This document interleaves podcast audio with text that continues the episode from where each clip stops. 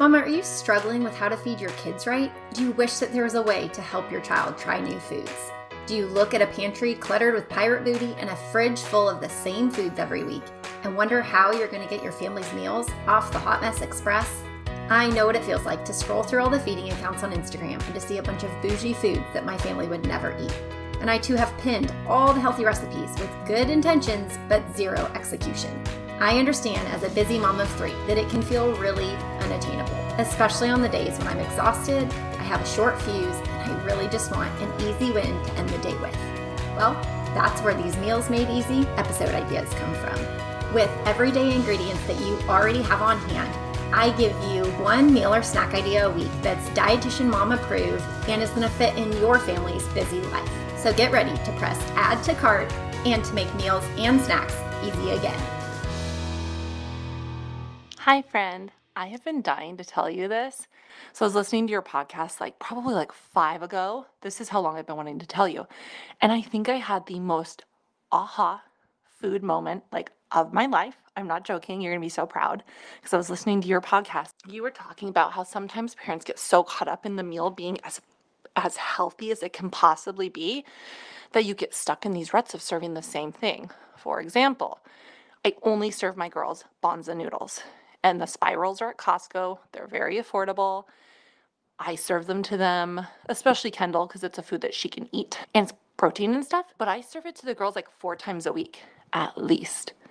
Like four days a week, not even times, four days a week. I always serve cucumbers. I always serve tomatoes, like the same things to Mackenzie because she'll eat the healthy foods. But your message was like, it's so much better to have a balanced diet and have a kid that will really kind of not really eat anything. And I had such this like aha moment, aha moment of like, wait a minute, yeah, like I serve the same things. I told you this. I serve the same things all the time. Like I get in these ruts, and then I'm so caught up in like Mackenzie eating such healthy foods for her meals. I'm not like one of those parents like she can have ice cream. I don't care. She can. I mean, she doesn't eat that much, so I'm always like, yeah, like. If you want it, you can have it. If you want two bars, I don't care. If we're in the car, have four bars. I don't care if you're hungry. But at meal times, I'm so caught up in like it being so healthy and so perfect and blah, blah, that I serve her the same things and she doesn't eat a variety of foods because I'm not offering them. So I just wanted you to know that message that you shared about like having our kids eat balanced diets, that was like the best thing you've ever shared.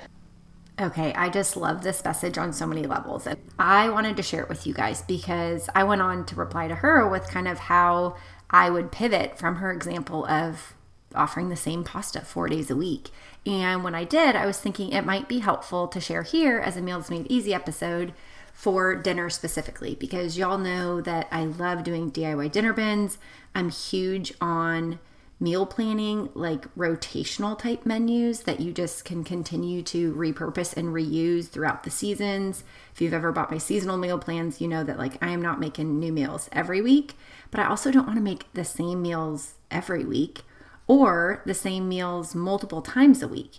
Because again, even if it's really healthy in and of itself, we want variety, and sometimes that just means range.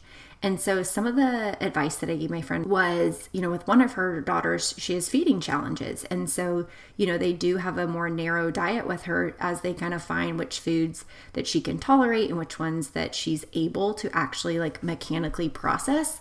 And so, you know, one of the things I was saying is if you find an option like, Banza noodles, for example, which for those of you who don't know, they're like a lentil based pasta. So it's a pasta, but instead of being made with a grain, Banza is made with chickpeas, also known as garbanzo beans. So they're going to be a lot higher in fiber, also in protein. So if your child is learning to like protein or the protein that you tend to offer on pasta night, this can be a great option for your noodle choice. And so I think it is a great option. I do buy it myself at Costco. I think it's super economical there. I like a lot of their products. I don't personally prefer them reheated. This is not a sponsored episode, by the way, but I think they're a great option.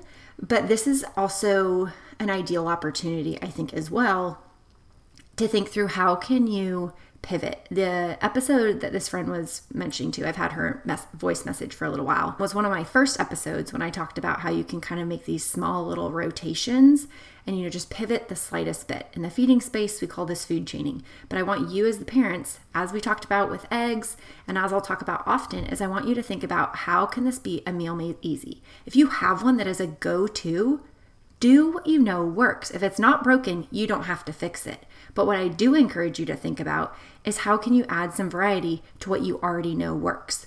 So with this friend, you know, she says that, uh, you know, she serves these Banza noodles. She serves them with cucumber and tomatoes and the same go to foods.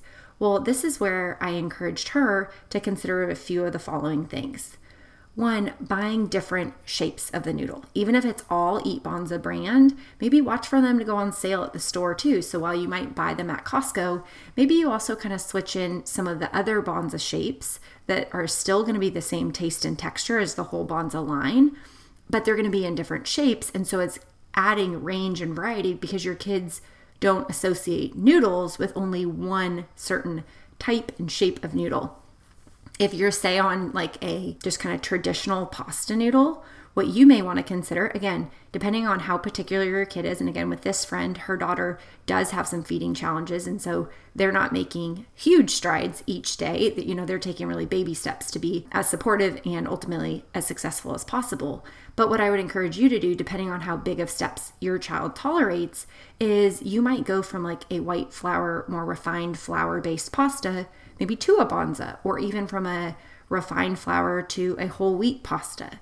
Or they have some great like super green noodles that you could do as like a Hulk or a Grinch noodle, especially if your child is on their buttered noodle kick, which is so common with kids.